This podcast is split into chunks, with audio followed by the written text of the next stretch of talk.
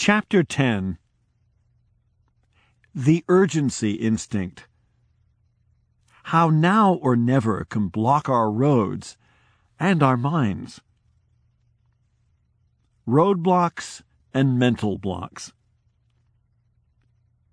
If it's not contagious, then why did you evacuate your children and wife? asked the mayor of Nacala, eyeing me from a safe distance behind his desk. Out the window, a breathtaking sun was setting over Nacala district and its population of hundreds of thousands of extremely poor people, served by just one doctor, me. Earlier that day, I had arrived back in the city from a poor coastal area in the north named Memba, there I had spent two days using my hands to diagnose hundreds of patients with a terrible unexplained disease that had completely paralyzed their legs within minutes of onset, and in severe cases made them blind. And the mayor was right. I wasn't a hundred percent sure it was not contagious. I hadn't slept the previous night, but had stayed up poring over my medical textbook until I had finally concluded that the symptoms I was seeing had not been described before. I'd guessed this was some kind of poison rather than anything infectious, but I couldn't be sure, and I had asked my wife to take our young children and leave the district. Before I could figure out what to say, the mayor said, If you think it could be contagious, I must do something to avoid a catastrophe I must stop the disease from reaching the city. The worst case scenario had already unfolded in the mayor's mind and immediately spread to mine. The mayor was a man of action. He stood up and said, Should I tell the military to set up a roadblock and stop the buses from the north? Yes, I said.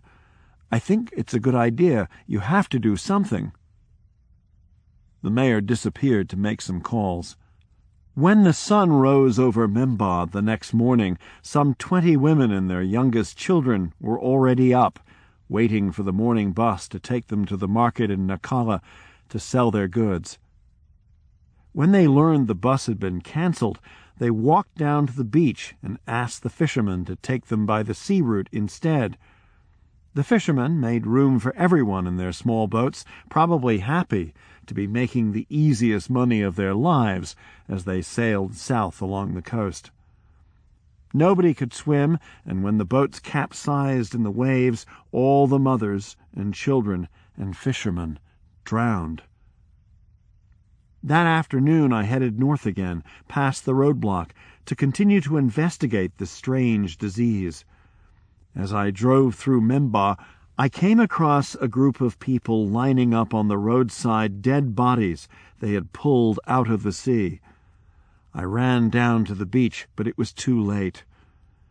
I asked a man carrying the body of a young boy, Why were all these children and mothers out on those fragile boats? There was no bus this morning, he said. Several minutes later, I could still barely understand what I had done. Still today, I can't forgive myself. Why did I have to say to the mayor, You must do something? I couldn't blame these tragic deaths on the fishermen. Desperate people who need to get to market, of course, take the boat when the city authorities, for some reason, block their road. I have no way to tell you how I carried on with the work I had to do that day or in the days afterward, and I didn't talk about this to anyone else for 35 years. But I did carry on with my work, and eventually I discovered the cause of the paralytic disease. As I suspected, people had been poisoned. The surprise was that they had not eaten anything new. The cassava that formed the basis for the local diet had to be processed for three days to make it edible. Everyone had always known that, so no one had ever even heard of anyone who had been poisoned or seen these symptoms. But this year, There had been a terrible harvest across the whole country, and the government had been buying processed cassava at the highest price ever. The poor farmers were suddenly able to make that extra money they needed to escape poverty, and were selling everything they had. After a successful day of selling, though, they were coming home hungry so hungry that they couldn't resist eating the unprocessed cassava roots straight from the fields. At 8 p.m. on August 21, 1981, this discovery transformed me from being a district doctor to being a researcher, and I spent the next 10 years of my life investigating the interplay among economies, societies, toxins, and food. Fourteen years later, in 1995, the ministers in Kinshasa, the capital of the Democratic Republic of the Congo, heard that there was an Ebola outbreak in the city of Kikwit. They got scared. They felt they had to do something. They set up a roadblock. Again, there were unintended consequences. Feeding the people in the capital became a major problem because the rural area that had always supplied most of their processed cassava was on the other side of the disease stricken area. The city was hungry and started buying all it could from its second largest food producing area. Prices skyrocketed. And guess what? A mysterious outbreak of paralyzed legs and blindness followed. Nineteen years after that, in 2014, there was an outbreak of Ebola in the rural north of Liberia.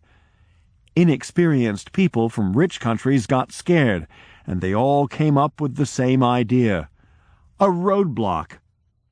At the Ministry of Health, I encountered politicians of a higher quality. They were more experienced, and their experience made them cautious.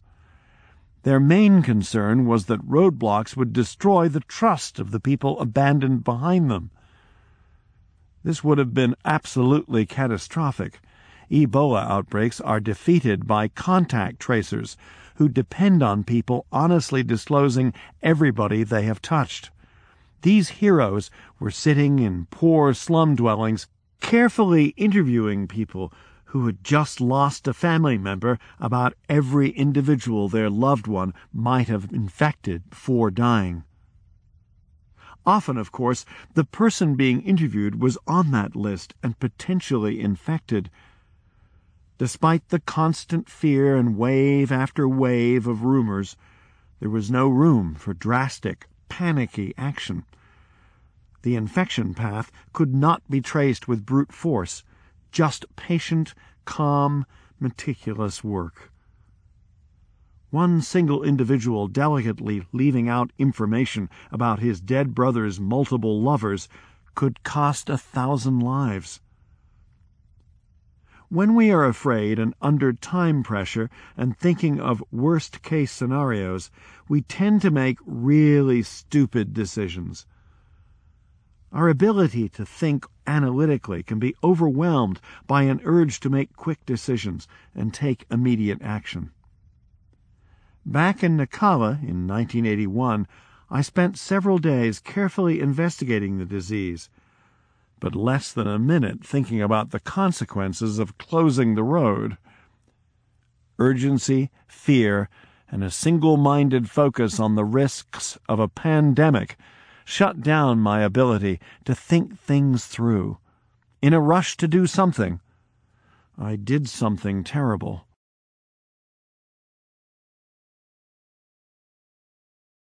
The urgency instinct. Now or never, learn factfulness now. Tomorrow may be too late. You have reached the final instinct. Now it is time for you to decide. This moment will never come back. Never again will all these instincts be right there at the front of your mind. You have a unique opportunity today, right now, to capture the insights of this book and completely change the way you think forever. Or you can just finish the book, close it, say to yourself, that was strange, and carry on exactly as before. But you have to decide now. You have to act now. Will you change the way you think today, or live in ignorance forever? It's up to you. You have probably heard something like this before from a salesperson or an activist. Both use a lot of the same techniques. Act now or lose the chance forever. They are deliberately triggering your urgency instinct. The call to action makes you think less critically, decide more quickly, and act now. Relax. It's almost never true.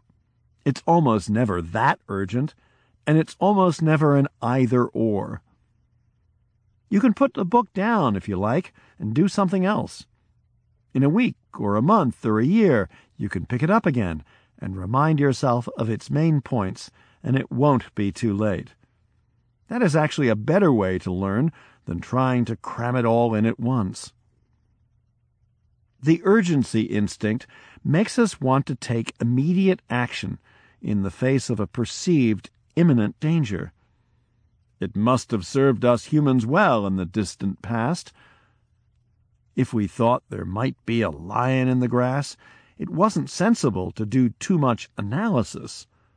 Those who stopped and carefully analyzed the probabilities are not our ancestors. We are the offspring of those who decided and acted quickly with insufficient information. Today we still need the urgency instinct. For example, when a car comes out of nowhere and we need to take evasive action. But now that we have eliminated most immediate dangers and are left with more complex and often more abstract problems, the urgency instinct can lead us astray when it comes to our understanding the world around us. It makes us stressed, amplifies our other instincts, and makes them harder to control, blocks us from thinking analytically, tempts us to make up our minds too fast, and encourages us to take drastic actions that we haven't thought through. We do not seem to have a similar instinct to act when faced with risks that are far off in the future. In fact, in the face of future risks, we can be pretty slothful that is why so few people save enough for their retirement. This attitude toward future risk is a big problem for activists who are working on long timescales. How can they wake us up? How can they galvanize us into action? Very often, it is by convincing us that an uncertain future risk is actually a sure immediate risk that we have a historic opportunity to solve an important problem, and it must be tackled now or never. That is, by triggering the urgency instinct. This method sure can make us act, but it can also create unnecessary stress and poor decisions. It can also drain credibility and trust from their cause. The constant alarms make us numb to real urgency. The activists, who present things as more urgent than they are, wanting to call us to action, are boys crying wolf. And we remember how that story ends with a field full of dead sheep. Learn to control the urgency instinct. Special offer, today only. When people tell me we must act now, it makes me hesitate. In most cases, they are just trying to stop me from thinking clearly. A convenient urgency. Fact question 13. Global climate experts believe that over the next 100 years, the average temperature will A. Get warmer, B. Remain the same, C. Get colder. We need to create fear. That's what Al Gore said to me at the start of our first conversation about how to teach climate change. It was 2009, and we were backstage at a TED conference in Los Angeles. Al Gore asked me to help him and use Gapminder's bubble graphs to show a worst case future impact of a continued increase in CO2 emissions. I had a profound respect at that time for Al Gore's achievements in explaining and acting on climate change, and I still do. I am sure you got the fact question at the top of this section right. It's the one question where our audiences always beat the chimps. With the large majority of people, from 94% in Finland, Hungary, and Norway, to 81% in Canada and the United States, to 76% in Japan, knowing very well what drastic change the climate experts are foreseeing. That high level of awareness is in no small part thanks to Al Gore. So is the enormous achievement of the 2015 Paris Agreement on reduction of climate change. He was, and still is, a hero to me. I agreed with him completely that swift action on climate change was needed, and I was excited at the thought of collaborating with him. But I couldn't agree to do what he had asked. I don't like fear. Fear of war plus the panic of urgency made me see a Russian pilot and blood on the floor. Fear of pandemic plus the panic of urgency made me close the road and cause the drownings of all those mothers, children, and fishermen. Fear plus urgency make for stupid, drastic decisions with unpredictable side effects. Climate change is too important for that. It needs systematic analysis, thought through decisions, incremental actions, and careful evaluation. And I don't like exaggeration. Exaggeration undermines the credibility of well funded data. In this case, data showing that climate change is real, that it is largely caused by greenhouse gases from human activities, such as burning fossil fuels, and that taking swift and broad action now would be cheaper than waiting until costly and unacceptable climate change happened. Exaggeration, once discovered, makes people tune out altogether.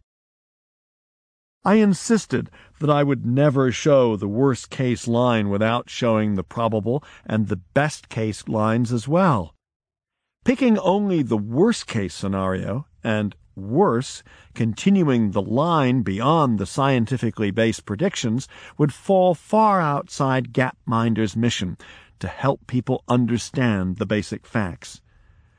It would be using our credibility to make a call to action. Al Gore continued to press his case for fearful animated bubbles beyond the expert forecasts over several more conversations until finally I closed the discussion down. Mr. Vice President, no numbers, no bubbles. Some aspects of the future are easier to predict than others. Weather forecasts are rarely accurate more than a week into the future. Forecasting a country's economic growth and unemployment rates is also surprisingly difficult. That is because of the complexity of the systems involved. How many things do you need to predict, and how quickly do they change? By next week, there will have been billions of changes of temperature, wind speed, humidity. By next month, billions of dollars will have changed hands billions of times. In contrast, demographic forecasts are amazingly accurate decades into the future because the systems involved, essentially births and deaths, are quite simple. Children are born, grow up, have more children, and then die. Each individual cycle takes roughly 70 years. But the future is always uncertain to some degree and whenever we talk about the future, we should be open and clear about the level of uncertainty involved. We should not pick the most dramatic estimates and show a worst case scenario as if it were certain. People would find out. We should ideally show a mid forecast and also a range of alternative possibilities from best to worst If we have to round the numbers, we should round to our own disadvantage. This protects our reputations and means we never give people a reason to stop listening. Insist on the data.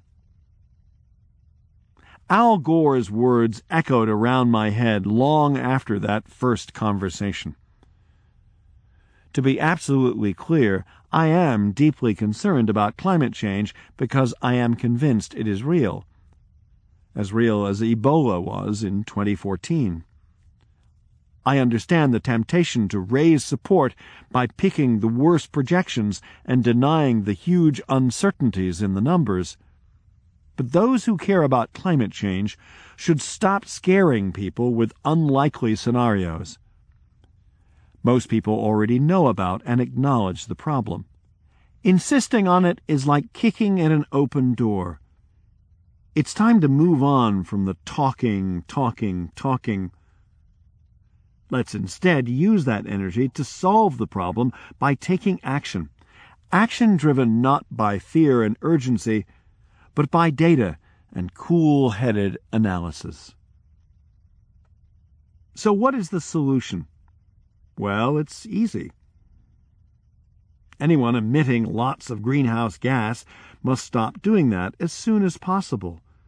We know who that is the people on level 4, who have by far the highest levels of CO2 emissions. So let's get on with it. And let's make sure we have a serious data set for this serious problem so that we can track our progress. Looking for the data after my conversation with Al Gore, I was surprised how difficult it was to find. Thanks to great satellite images, we can track the North Pole ice cap on a daily basis. This removes any doubt that it is shrinking from year to year at a worrying speed so we have good indications of the symptoms of global warming. But when I looked for the data to track the cause of the problem, mainly CO2 emissions, I found surprisingly little. The per capita GDP growth of countries on level 4 was being carefully tracked, with new official numbers released on a quarterly basis. But CO2 emissions data was being published only once every two years. So I started provoking the Swedish government to do better. In 2009, I started to lobby for quarterly publication of greenhouse gas data. If we cared about it, why weren't we measuring it? How could we claim to be taking this problem seriously if we weren't even tracking our progress? I am very proud that since 2014, Sweden now tracks quarterly greenhouse gas emissions, the first and still the only country to do so. This is factfulness in action. Statisticians from South Korea recently visited Stockholm to learn how they could do the same. Climate change is way too important a global risk to be ignored or denied, and the vast majority of the world knows that but it is also way too important to be left to sketchy worst case scenarios and doomsday prophets. When you are called to action, sometimes the most useful action you can take is to improve the data. A convenient fear. Still, the volume on climate change keeps getting turned up. Many activists, convinced it is the only important global issue, have made it a practice to blame everything on the climate, to make it the single cause of all other global problems. They grab at the immediate shocking concerns of the day the war in Syria, ISIS, Ebola, HIV, shark attacks, almost anything you can imagine to increase the feeling of urgency about the long term problem. Sometimes the claims are based on strong scientific evidence, but in many cases they are far fetched, unproven hypotheses. I understand the frustrations of those struggling to make future risks feel concrete in the present, but I cannot agree with their methods. Most concerning is the attempt to attract people to the cause by inventing the term climate refugees. My best understanding is that the link between climate change and migration is very, very weak. The concept of climate refugees is mostly a deliberate exaggeration, designed to turn fear of refugees into fear of climate change, and so build a much wider base of public support for lowering CO2 emissions. When I say this to climate activists, they often tell me that invoking fear and urgency with exaggerated or unsupported claims is justified because it is the only way to get people to act on future risks. They have convinced themselves that the end justifies the means. And I agree that it might work in the short term. But crying wolf too many times puts at risk the credibility and reputation of serious climate scientists and the entire movement. With a problem as big as climate change, we cannot let that happen. Exaggerating the role of climate change in wars and conflicts, or poverty or migration, means that the other major causes of these global problems are ignored, hampering our ability to take action against them. We cannot get into a situation where no one listens anymore without trust, we are lost. And hot headed claims often entrap the very activists who are using them.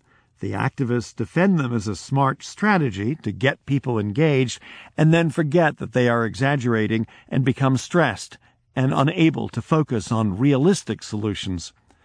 People who are serious about climate change must keep two thoughts in their heads at once.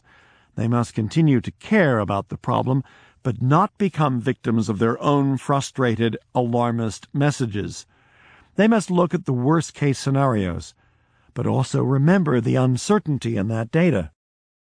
In heating up others, they must keep their own brains cool so that they can make good decisions and take sensible actions and not put their credibility at risk.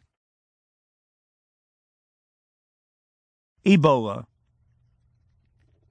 I described in Chapter 3 how in 2014 I was too slow to understand the dangers of the Ebola outbreak in West Africa. It was only when I saw that the trend line was doubling that I understood. Even in this most urgent and fearful of situations, though, I was determined to try to learn from my past mistakes and act on the data, not on instinct and fear. The numbers behind the official World Health Organization and the U.S. Centers for Disease Control and Prevention suspected cases curve were far from certain. Suspected cases means cases that are not confirmed. There were all kinds of issues. For example, people who at some point had been suspected of having Ebola, but who it turned out had died from some other cause, were still counted as suspected cases. As fear of Ebola increased, so did suspicion, and more and more people were suspected. As the normal health services staggered under the weight of dealing with Ebola and resources had to move away from treating other life threatening conditions, more and more people were dying from non Ebola causes. Many of these deaths were also treated as suspect. So the rising curve of suspected cases got more and more exaggerated and told us less and less about the trend in actual confirmed cases. If you can't track progress, you don't know whether your actions are working. So when I arrived at the Ministry of Health in Liberia, I asked how we could get a picture of the number of confirmed cases. I learned within a day that blood samples were being sent to four different labs, and their records in long and messy Excel spreadsheets were not being combined. We had hundreds of healthcare workers from across the world flying in to take action, and software developers constantly coming up with new, pointless Ebola apps. Apps were their hammers, and they were desperate for Ebola to be a nail. but no one was tracking whether the action was working or not. With permission, I sent the four Excel spreadsheets home to Ola in Stockholm, who spent 24 hours cleaning and combining them by hand and then carrying out the same procedure one more time to make sure the strange thing he saw wasn't a mistake. It wasn't. When a problem seems urgent, the first thing to do is not to cry wolf, but to organize the data. To everybody's surprise, the data came back showing that the number of confirmed cases had reached a peak two weeks earlier and was now dropping. The number of suspected cases kept increasing. Meanwhile, in reality, the Liberian people had successfully changed their behavior eliminating all unnecessary body contact. There was no shaking hands and no hugging. This, and the pedantic obedience to strict hygiene measures being imposed in stores, public buildings, ambulances, clinics, burial sites, and everywhere else, was already having the desired effect. The strategy was working, but until the moment Ola sent me the curve, nobody knew we celebrated, and then everybody continued their work, encouraged to try even harder now that they knew what they were doing was actually working. I sent the falling curve to the World Health Organization, and they published it in their next report. But the Centers for Disease Control insisted on sticking to the rising curve of suspected cases. They felt they had to maintain a sense of urgency among those responsible for sending resources. I understand they were acting from the best of intentions, but it meant that money and other resources were directed at the wrong things. More seriously, it threatened the long term credibility of epidemiological data. We shouldn't blame them. A long jumper is not allowed to measure her own jumps. A problem solving organization should not be allowed to decide what data to publish either. The people trying to solve a problem on the ground, who will always want more funds, should not also be the people measuring progress. That can lead to really misleading numbers. It was data. The data showing that suspected cases were doubling every three weeks that made me realize how big the Ebola crisis was. It was also data, the data showing that confirmed cases were now falling, that showed me that what was being done to fight it was working. Data was absolutely key. And because it will be key in the future, too, when there is another outbreak somewhere, it is crucial to protect its credibility and the credibility of those who produce it. Data must be used to tell the truth, not to call to action, no matter how noble the intentions. Urgent. Read this now. Urgency is one of the worst distorters of our worldview. I know I probably said that about all the other dramatic instincts too, but I think maybe this one really is special. Or perhaps they all come together in this one. The over dramatic worldview in people's heads creates a constant sense of crisis and stress. The urgent now or never feelings it creates lead to stress or apathy. We must do something drastic. Let's not analyze, let's do something. Or, it's all hopeless. There's nothing we can do. Time to give up. Either way, we stop thinking, give in to our instincts, and make bad decisions. The five global risks we should worry about. I do not deny that there are pressing global risks we need to address. I am not an optimist painting the world in pink. I don't get calm by looking away from problems. The five that concern me most are the risks of global pandemic, financial collapse, world war, climate change, and extreme poverty. Why is it these problems that cause me most concern? Because they are quite likely to happen. The first three have all happened before, and the other two are happening now. And because each has the potential to cause mass suffering, either directly or indirectly, by pausing human progress for many years or decades. If we fail here, nothing else will work. These are mega killers that we must avoid, if at all possible, by acting collaboratively and step by step. There is a sixth candidate for this list. It is the unknown risk. It is the probability that something we have not yet even thought of will cause terrible suffering and devastation. That is a sobering thought. While it is truly pointless worrying about something unknown that we can do nothing about, we must also stay curious and alert to new risks so that we can respond to them.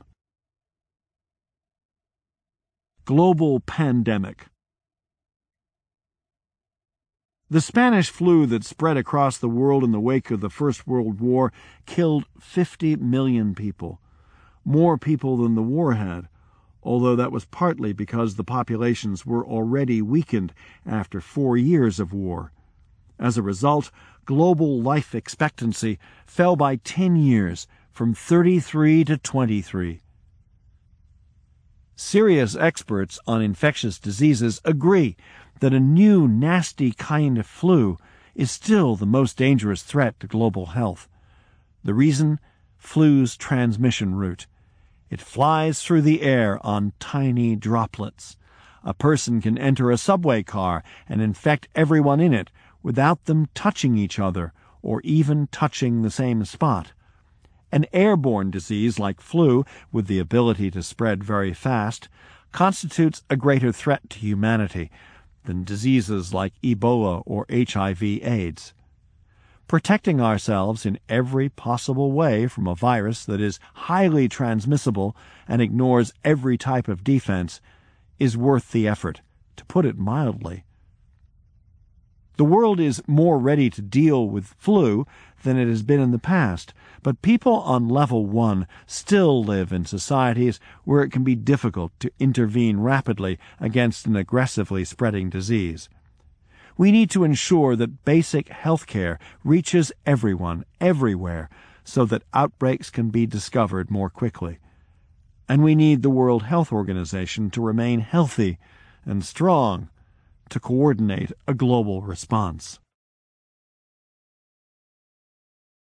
Financial collapse. In a globalized world, the consequences of financial bubbles are devastating.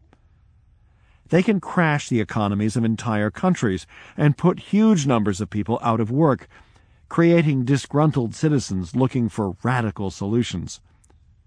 A really large bank collapse could be way worse than the global eruption that started with the U.S. housing loan crash in 2009. It could crash the entire global economy. Since even the best economists in the world failed to predict the last crash and fail year on year to predict the recovery from it, because the system is too complicated for accurate predictions, there is no reason to suppose that because no one is predicting a crash, it will not happen. If we had a simpler system, there might be some chance of understanding it and working out how to avoid future collapses. World War III my whole life, I have done all I can to establish relations with people in other countries and cultures. It's not only fun, but also necessary to strengthen the global safety net against the terrible human instinct for violent retaliation and the worst evil of all war. We need Olympic Games, international trade, educational exchange programs, free internet, anything that lets us meet across ethnic groups and country borders. We must take care of and strengthen our safety nets for world peace. Without world peace, none of our sustainability goals will be achievable. It's a huge diplomatic challenge to prevent the proud and nostalgic nations with a violent track record from attacking others now that they are losing their grip on the world market. We must help the Old West to find a new way to integrate itself peacefully into the new world. Climate change. It is not necessary to look only at the worst case scenario to see that climate change poses an enormous threat. The planet's common resources, like the atmosphere, can only be governed by a globally respected authority, in a peaceful world abiding by global standards. This can be done. We did it already with ozone depleters and with lead in gasoline, both of which the world community reduced to almost zero in two decades. It requires a strong, well functioning international community. To be clear, I am talking about the UN. And it requires some sense of global solidarity toward the needs of different people on different income levels. The global community cannot claim such solidarity if it talks about denying the 1 billion people on level 1 access to electricity, which would add almost nothing to overall emissions. The richest countries emit by far the most CO2 and must start improving first before wasting time pressuring others. Extreme poverty.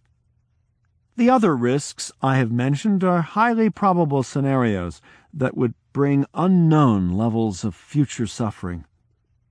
Extreme poverty isn't really a risk. The suffering it causes is not unknown and not in the future. It's a reality. It's misery, day to day, right now. It is also where Ebola outbreaks come from, because there are no health services to encounter them in an early stage and where civil wars start because young men desperate for food and work and with nothing to lose tend to be more willing to join brutal guerrilla movements. It's a vicious circle. Poverty leads to civil war, and civil war leads to poverty. The civil conflicts in Afghanistan and Central Africa mean that all other sustainability projects in those places are on hold terrorists hide in the few remaining areas of extreme poverty. When rhinos are stuck in the middle of a civil war, it's much more difficult to save them. Today, a period of relative world peace has enabled a growing global prosperity. A smaller proportion of people than ever before is stuck in extreme poverty, but there are still 800 million people left. Unlike with climate change, we don't need predictions and scenarios. We know that 800 million are suffering right now. We also know the solutions peace, schooling, universal basic health care, electricity, clean water, toilets, contraceptives, and microcredits to get market forces started. There's no innovation needed to end poverty. It's all about walking the last mile, with what's worked everywhere else. And we know that the quicker we act, the smaller the problem. Because as long as people remain in extreme poverty, they keep having large families and their numbers keep increasing. Providing these necessities of a decent life quickly to the final billion is a clear, fact based priority. The hardest to help will be those stuck behind violent and chaotic armed gangs in weakly governed states. To escape poverty, they will need a stabilizing military presence of some kind. They will need police officers with guns and government authority to defend innocent citizens against violence and to allow teachers to educate the next generation in peace. Still, I'm possibilistic. The next generation is like the last runner in a very long relay race. The race to end extreme poverty has been a marathon, with the starter gun fired in 1800. This next generation has the unique opportunity to complete the job, to pick up the baton, cross the line, and raise its hands in triumph. The project must be completed, and we should have a big party when we are done. Knowing that some things are enormously important is for me relaxing. These five big risks are where we must direct our energy. These risks need to be approached with cool heads and robust, independent data. These risks require global collaboration and global resourcing. These risks should be approached through baby steps and constant evaluation, not through drastic actions. These risks should be respected by all activists in all causes. These risks are too big for us to cry wolf. I don't tell you not to worry. I tell you to worry about the right things. I don't tell you to look away from the news or to ignore the activists' calls to action. I tell you to ignore the noise, but keep an eye on the big global risks. I don't tell you not to be afraid. I tell you to stay cool headed and support the global collaborations we need to reduce these risks. Control your urgency instinct. Control all your dramatic instincts. Be less stressed by the imaginary problems of an over dramatic world and more alert to the real problems and how to solve them. Factfulness. Factfulness is recognizing when a decision feels urgent and remembering that it rarely is. To control the urgency instinct, take small steps. Take a breath. When your urgency instinct is triggered, your other instincts kick in and your analysis shuts down. Ask for more time and more information. It's rarely now or never and it's rarely either or. Insist on the data. If something is urgent and important, it should be measured. Beware of data that is relevant but inaccurate, or accurate but irrelevant. Only relevant and accurate data is useful. Beware of fortune tellers. Any prediction about the future is uncertain. Be wary of predictions that fail to acknowledge that. Insist on a full range of scenarios, never just the best or worst case. Ask how often such predictions have been right before. Be wary of drastic action. Ask what the side effects will be. Ask how the idea has been tested. Step by step practical improvements and evaluation of their impact are less dramatic, but usually more effective.